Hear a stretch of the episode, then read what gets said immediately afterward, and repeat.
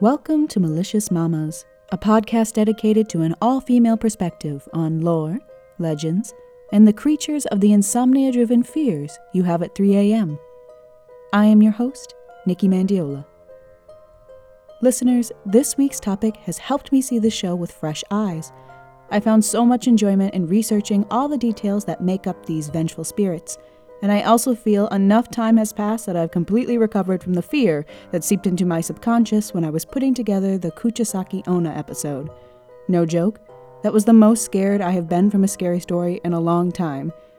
Can't say I didn't love it, but can't say I did either. Anyway, these ghosts are intertwined with Japan's afterlife and burial beliefs, so learning the similarities and differences between that and Western culture's beliefs has been a trip. I hope you enjoy this episode as much as I enjoyed putting it together. Let's get down to the business. This week's topic is the Yurei. The concept of spirits kept from a peaceful afterlife is not unfamiliar to us in the West, considering our ghost stories, and the Yurei are exactly that spirits trapped in purgatory here on Earth. Kanji used to make up the word Yurei gets to the root description of these spirits. Yu literally means fate or dim, and Rei translates to soul or spirit. Other names used alternatively to Yurei are Borei, meaning ruined or departed spirit, and Shiryo, a dead spirit. To truly understand the Yurei, you must know the basic beliefs Japanese culture has in regarding the afterlife and funeral procedures. Every person is born with a soul, referred to as Reikon, which enters a kind of middle ground while waiting to be properly buried and for funeral rites to be completed. Once these are performed, they are able to reunite with ancestors, becoming a protective guardian over their family. Failure to complete these traditional tasks will immediately result in the spirit becoming a yurei. Along with this, if a person dies suddenly or violently, such as in the cases of murder or suicide, their reikon transforms to take revenge. Emotions are what truly make up these vengeful souls. If a person has extreme feelings of jealousy, love, hatred, sorrow, or revenge, their spirit will also become a yurei. Believing that women are most likely to have these extreme emotions is why these spirits are most commonly depicted as female. Known to haunt either a person or a place, yurei usually have a justified reason for doing so. If attached to a person, it is often their killer if murdered, or their loved ones. If linked to a place, it is usually the location of their death or where their body is buried. Unable to accept their death, Yurei continue to haunt while bringing misfortune and misery to those in these situations. Bound to earth, Yurei only exist until they are able to be laid to rest. So fear not if you encounter these trapped souls, there are ways to help a Yurei move on, Performing the forgotten burial rites properly could release their spirit, as well as fulfilling their purpose for being trapped on Earth. Enacting revenge on their loved one's killer, a haunted family member could set a Yurei free. In the case of love, when a spirit is able to consummate their feelings with their intended partner, they are able to move on, although many sources I use do not go into detail on how that would work. Holy Shinto writings called Ofuda can be placed on a Yurei's forehead to send them beyond Earth's plane. Used as a preventative measure, these writings can be attached to a home's entryway, halting a Yurei from entering. Buddhists have actually been hired in the past to perform services on those affected by an unfortunate death, preventing a spirit from potentially becoming a Yurei. Although categorized under the Yurei title, there are actually many different types of these dim souls. Bear with me on the following pronunciations, as, like I said in the Kuchisaki Onna episode, I do not speak Japanese or really know how to pronounce a lot of Japanese words. So, let's give this a shot. Anyo are the most common, being vengeful ghosts desiring to right a wrong done to them during their lifetime. They also happen to be the most difficult to banish. Ubume are spirits of mothers who have either died in childbirth or have left behind a small child after their death. Less destructive than the vengeful spirits, they wish to continue to care for their children and provide them sweets as gifts. Funayurei are the ghosts of those who had died at sea and happen to be depicted as fish like humans, similar to the idea of mermaids.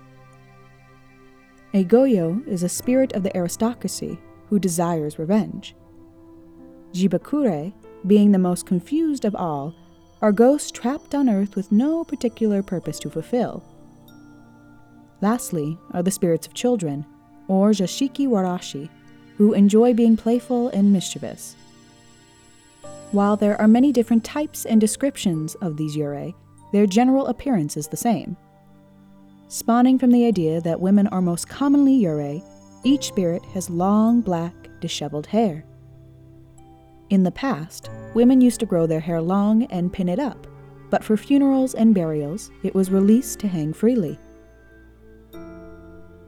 Yurei are dressed in white clothing associated with burials, in both the Shinto and Edo eras, white kimonos were used for burial, and Shinto beliefs regard this color as one of ritual purity. It is also common to see a yurei wearing a hitaikakushi, or a forehead cover, a small, white, triangular piece of fabric tied around their head. Another distinctive attribute of these spirits is the manner in which they hold their hands, outstretched, while their wrists hang limply and their elbows are kept close to their bodies. Seeming to lack legs and feet, Yurei also fly freely above the ground. Completing the vision of a Yurei, floating flames of blue, purple, and green encompass their presence. So, with that description, you can now be totally certain when coming in contact with a Yurei. Many tales of these spirits exist, but arguably the most famous is that of Okiku and the Nine Plates. As with any folklore, there are different versions of just this one tale, but I have found three distinctive stories, so let's get into it, shall we? The first tale brings us to the Edo period of Japanese history. A very jealous wife of a samurai discovered that one of their heirloom plates had been broken by the samurai's mistress. Enraged, she demanded the woman replace the plate and refused money for the item. Due to the rarity of the plate, the wife knew it would be impossible to complete this request. Until then, the wife confined the mistress to a cell, expecting the woman to starve to death. After five days, the woman was still alive, and the wife decided to end her rival once and for all strangling the woman, and paying to have the body removed from the house, the wife was surprised to learn that the woman had regained consciousness inside her coffin before burial. Paying four men to strangle the woman once more, the wife completed her dark deed and had the body buried in an unmarked grave. After some time passed, the wife believed she had finally won. It was then her throat began to swell preventing her from eating and eventually making it impossible for her to breathe. It was believed that the Yurei of the mistress had returned to enact her revenge, as the other men who helped the wife were found to have also died in the same manner. The second tale brings us to the 15th century, where a man named Otagaki, born to a prestigious family, lived in an extravagant mansion in the mountains. Amongst many servants, there was a girl named Hanano, whose beauty caught the eye of many suitors. A samurai frequenting the mansion fell in love with Hanano and spilled his feelings for the servant girl through many love letters. Hanano, however, refused the man's advances. One day, while passing by the family's most prized possessions, a set of abalone drinking cups, Otagaki noticed that one was missing.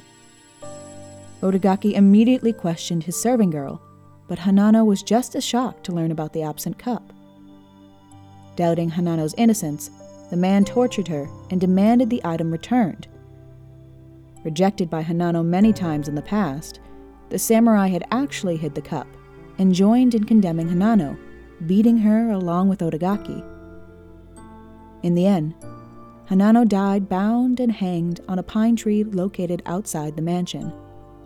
From that point on, Hanano made her rage present throughout the home, and the tree gained the title of the Hanging Pine. Finally, This last tale also originated in the Edo period of history.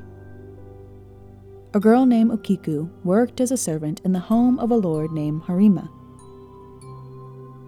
Accidentally breaking one of ten prize plates, Okiku enraged Harima's wife. Demanding repercussions for the girl's actions, the wife found it fit to cut off one of Okiku's fingers. After deciding on the middle finger, Okiku was thrown in a cell until she could be punished. When night fell, Okiku struggled to release her binds, and once freed, she broke out of her cell. Once outside, Okiku spotted a well and plummeted into its depths, eventually drowning. The following night, Okiku's Yurei had been heard counting the plates from the bottom of the well until her voice encompassed the entire mansion. After giving birth, Harima's baby was found to be missing one of its middle fingers, and believing to be cursed, the imperial court demanded the family to release their wealth and land. When the voice of Okiku's Yurei continued to be heard throughout the home, the imperial court finally sent a holy man to free her ghost. Spending the night in the mansion, the man listened to the voice as it counted up to nine. Once the spirit finished her last number, the man shouted, Ten.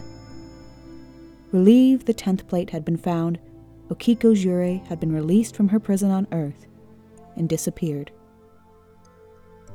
Overall, we learn that each Yurei is born from extreme trauma brought on by the darkest events of human life. These stories barely scratch the surface of what a Yurei is capable of, it's inevitable that we may see more of these mamas in the future, if you catch my drift. On that note, let's conclude this episode.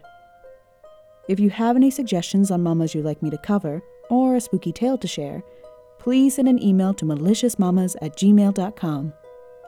If you're looking for more mamas in your life, follow Malicious Mamas on both Instagram and Twitter. Also, if you could rate, comment, and subscribe to Malicious Mamas on your favorite podcast app, it would really help out, and I would greatly appreciate the feedback. Until next time, keep it real, mamas.